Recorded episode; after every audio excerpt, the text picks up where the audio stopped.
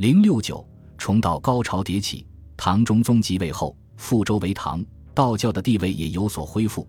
他下令老子依旧为玄元皇帝，共举人席。老子令天下诸州立官等，睿宗本人不仅最新道术建玄元皇帝庙，而且还鼓励他的两个女儿金仙、玉真公主出家为女官，并为他们修建了富丽堂皇的道观。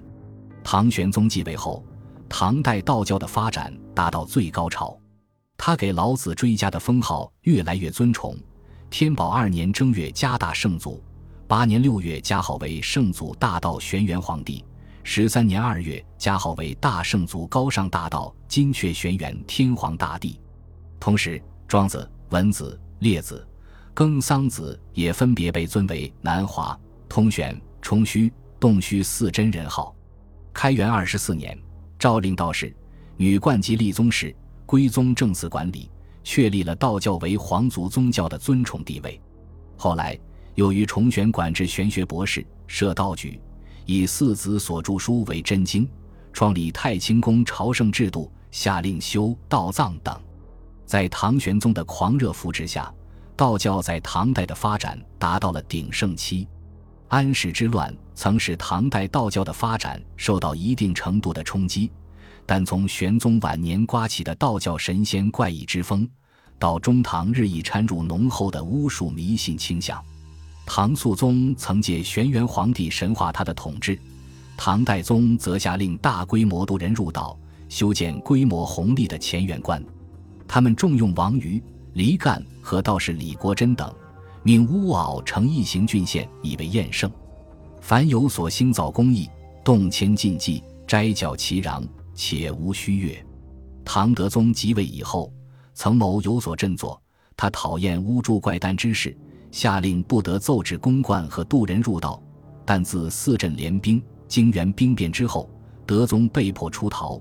他也由最初的反对巫祝迷信，变得开始疑神疑鬼起来。如他相信术士桑道茂之言，以十日禁忌为义，又重用道教色彩浓厚的宰辅大臣李泌为曲谋，关波、李元平、陶公达等人，使道教巫术迷信之风越刮越烈。宪宗、穆宗。敬宗、文宗则对道教的长生久世之术迷恋很深，他们向往神仙不老之境，重用道土方式合炼金丹。宪宗听信黄甫伯、柳密、李道古之言，因伏耳过当，暴成狂躁之极，以致气怠。穆宗在承办毒害宪宗的山人方士之时，却又耳其金石之药，以致过早辞世。敬宗还是一少年天子。却也求访天下异人，既获灵药，得长生久世之道。文宗则重用善和金丹的正主为相，以致引起民间惊惧。至唐武宗时，形成了唐后期重道的又一个浪潮。唐武宗笃信道教，他在即位之后，立刻召集道士赵归真等八十一人入晋中，于三殿修金鹿道场。武宗亲授法录。他还听信道士邓元起、赵归真。刘玄敬等人的蛊惑，兴起会昌灭佛，同时又大兴土木，于晋中建成望仙楼、降真台等穷极奢丽的建筑，追求神仙长生之道，乃至后来也耳方士金丹，性家躁疾，喜怒不常而致英年早逝。宣宗即位以后，虽然诛杀了赵归真等十二人，又兴复了佛教，但他也迷信神仙之术，曾遣使罗浮山。迎道士轩辕即问长生之术，后来又服食了道士卢子之等人的金丹，以致居发于背而卒。即位的义宗虽然宁佛，却也崇道。他曾借玄元皇帝名义捏造谶语，以证明自己即位的合理性。熹宗在位时，唐末农民大起义风起云涌，他起灵于道教大圣祖，以帮助他重现太平。他不但宠信道士，亲授法录，而且还大搞重道活动。以期挽救行将覆灭的唐王朝，但这些重道活动都未能阻止唐王朝灭亡的命运。纵观有唐一代，据杜光庭统计，所造宫观一九零零余所，布道士一千五百余人。这个数字尚不包括王公贵戚及公卿百姓所舍庄宅为道观者，同时还有大批私入道的伪烂道士及道姑等。总计全国道观数应超过六千座，道士也应多于四万名。五代十国时期，也有不少帝王崇信道教。朱温建立后梁，虽然废太清宫，子集宫为庙观，但他也笼络有名望的道士，如此道门位移正张好真一大师，道士夏引言次子。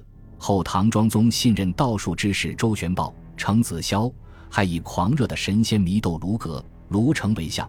明宗不但修葺宫观，还曾召道士十二人于中兴殿修金鹿斋，以名为笼络道士郑敖等，赐陈团清虚处士号。后晋高祖师敬唐野木黄老之交，乐清净之风。李道士张建明为师，方以治世之道。后周世宗一方面一佛。另一方面又重道他曾召陈抟问飞升黄白之术，十国中也有不少君主重道。前蜀王建尊李道门领袖杜光庭，封金紫光禄大夫，蔡国公晋号广成先生。后主王衍亲授道路，启上清宫，尊神仙王子晋为圣祖之道玉臣皇帝，并狂热学仙，终至亡国。后蜀主孟昶也重道，他曾奉道齐壤。并有道号玉霄子，吴王杨行密崇信道士聂师道，号问政先生，见子继公以居之。南唐列祖李生好神仙方药，敬重茅山道士王奇霞，终因服食金丹中毒身死。吴越王钱镠敬重道士闾丘方远，赐号洞玄先生。又师事道士钱朗，招道士为其炼丹。闽王王林好神仙之术，道士陈守元，巫者徐彦林。与圣陶共佑之作保皇宫及土木之盛，这些统治者们重蹈程度虽然不同，但他们所进行的一系列重蹈活动都促进了道教的发展。本集播放完毕，感谢您的收听，喜欢请订阅加关注，主页有更多精彩内容。